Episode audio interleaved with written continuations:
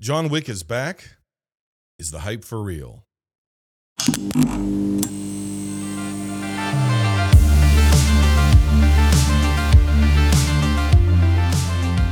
I am the last manager of the last video store in the universe. My name is Jason.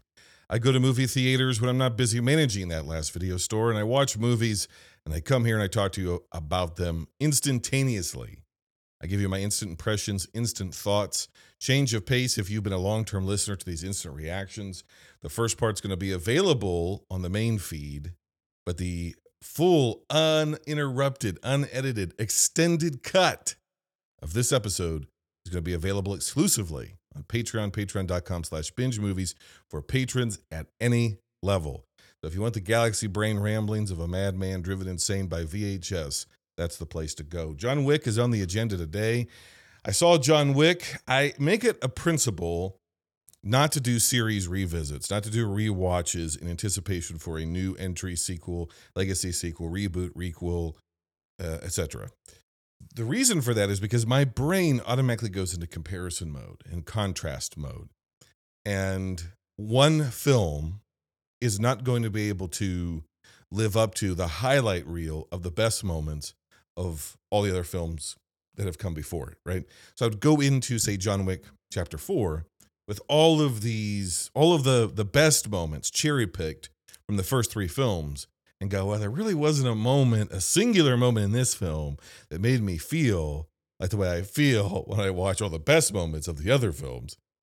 Um, so I just don't do it. I know myself. I stuck to my discipline. I was tempted. I stuck to my discipline and uh, went into this one wick cold, um, not having seen any of them in a, a goodly amount of time. okay.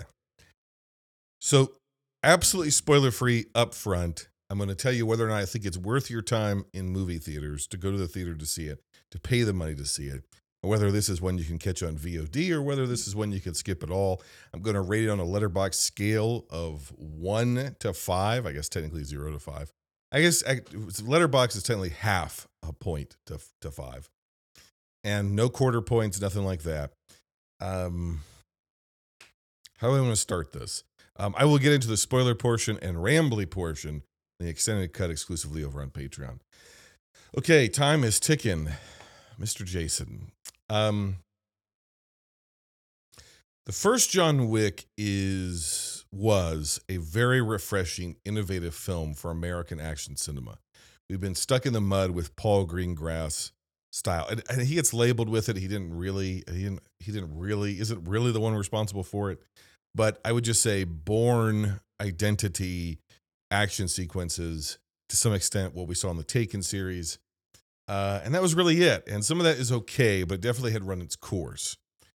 And as we always do in the United States, we have to dip our toe, at least Hollywood filmmaking, back into the pool of Asian cinema to shamelessly rip it off. We've done it to anime. Most of your favorite shots for most of your favorite movies have come somewhere from anime. I say that as a non anime watcher. It's just true. You can look at comparisons online.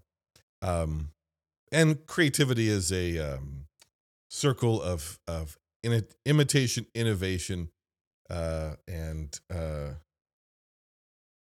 inspiration, imitation, innovation. That's the cycle of creativity. So you see something, you're inspired by it, you try to imitate it, and then hopefully the, the last phase is you then innovate on it. And the John Wick series definitely has done that. It took a lot of Asian cinema elements and did innovate on it by making it uniquely its own in the same way that um, the Western was taken by Italy and made into its own thing, and the Western was t- taken to Japan and made into its own thing, and the way that samurai movies were taken to America and remade into their own thing. Um, so we're constantly influencing, inspiring, and imitating each other, which leads to innovation in the arts. There's two grand feelings when you're experiencing art that you can have. One is that innovation feeling. It's I'm looking at something, I'm seeing something that is out of step in the best way possible with everything of its current time. That was the first John Wick. It has a sweet spot for me because uh, the movie famously did not do well uh, initially. It sort of spread by word of mouth. It did okay business, but it was sort of old school in the way that people would go see it and they'd say, "Oh man, that's John Wick. That's John Wick. That's John Wick. Yeah, go see John Wick." And so it really spread by word of mouth, and it ended up doing again okay some solid business at the box office. Did monster business on home video. So again, kind of an old school 80s 90s kind of a vibe to it because it just you know just kind of flew under the radar. And um, we obviously got the sequels, which did much better at the box office, et cetera, et cetera. Now we're going to get a whole John Wick extended universe, Continental Hotel series, and all this sort of shit. So um, we'll all be sick of it soon enough. But that the first one has a sweet spot because it had no expectations. I went into a mostly empty theater. I didn't see it opening weekend, but I saw it within the first, let's say, two weeks of its release. It hadn't been spoiled because no one I knew saw it. And it was freaking awesome. I took a risk. It was a blind watch, and it paid off. Um, I've seen all of them in theaters. And as they've progressed, they've increased their set pieces, spectacle, um, scope, and lore. They've added a lot of lore. And I think two and three at times can be bogged down with a lot of lore, a lot of world building that when we're not in those uh, action set pieces, uh, which are spectacular, um, the, the, the I don't want to say the movie drags, but you feel exhausted from the action set pieces, and you're using all of this downtime to sort of try to kind of catch your breath, and the the story building of it all, at least for me, especially in the third one, didn't work as well as those set pieces. I found myself just being like, okay, I wouldn't get to the next cool thing you're going to show me. And they certainly did. First film didn't really have that because it was a lean and mean, simple execution of a simple premise. It was a revenge. What happens if you mess with the absolute wrong person, which is a great micro genre subject that I love, right? It's sort of this inversion of like I spit on your grave or Last House on the Left, which is what if an innocent person is picked on by crazy people and and then this innocent pure person through usually rape and torture is driven insane, you know, or even like Death Wish, right? Where the, if it's you're not being raped, it's the person you love who is being assaulted, and you're driven insane and you have to seek vengeance. This flipped that whole thing around and was like, what if what if you're just a jerk and you and you mess with a random guy and that random guy turned to be the most dangerous man alive. And the whole outer world of the assassins and everything else, it, it slowly bloomed throughout that first film, but it was managed to smaller budgeted films, smaller expectations. It was it, it's a, a that's kind of my wheelhouse. I love those economic ways of telling story, lean, mean, to the point. Doesn't mean you can't have a little bit of lore, but I'm of the ilk of like the John Wicks, the Terminators, the Mad Maxes. Give it to me as as this is ironic coming from me, but give me give me your movie in as least as few sentences as you possibly can in its execution. Don't bog me down with all this stuff. Just I love those mean, lean, all killer, no filler films. That's the first one. Second and third one, like I said, are not that. So the first one's innovation. Second and third one are kind of expansion. That leaves us with the fourth one. What is this fourth film? The other exciting thing about art, other than pure innovation, I'm seeing something I've never quite seen in this way before, is I'm seeing something at the height of its craft. It's not necessarily something I've never seen before entirely. It's not necessarily innovation, but it's mastery. Somebody has mastered this craft. This film, from a cinematography, direction, and choreography, and stunt standpoint, and dare I even say certain special effects, this is the mastery of craft. This is a movie worthy of Academy Awards. I think it should be nominated for Best Director. I think it should be nominated for Best Cinematographer. I think it should be nominated for Best Sound. Um, I think it. I'm not sure about editing. I have to watch it again. The aggressiveness, the intelligence. I, I've been been decrying the lack of blocking and shot composition and practical locations. And yes, there is a lot of CGI in here, but somehow it is not at any point, except for maybe one or two shots, distracting in any way. It's completely complementary. I sat in this movie and there's a sequence that happens with some water it's Keanu. It's got to be a fight in water. And I'm just thinking to myself, a series of thoughts, but I'm thinking to myself, I can't wait to see this on 4K. If they do a 4K transfer of this correct, it's going to be insane. If they do it correctly, it is going to be insane. The tapestry of colors, lights, beyond that, the gothic old world colors.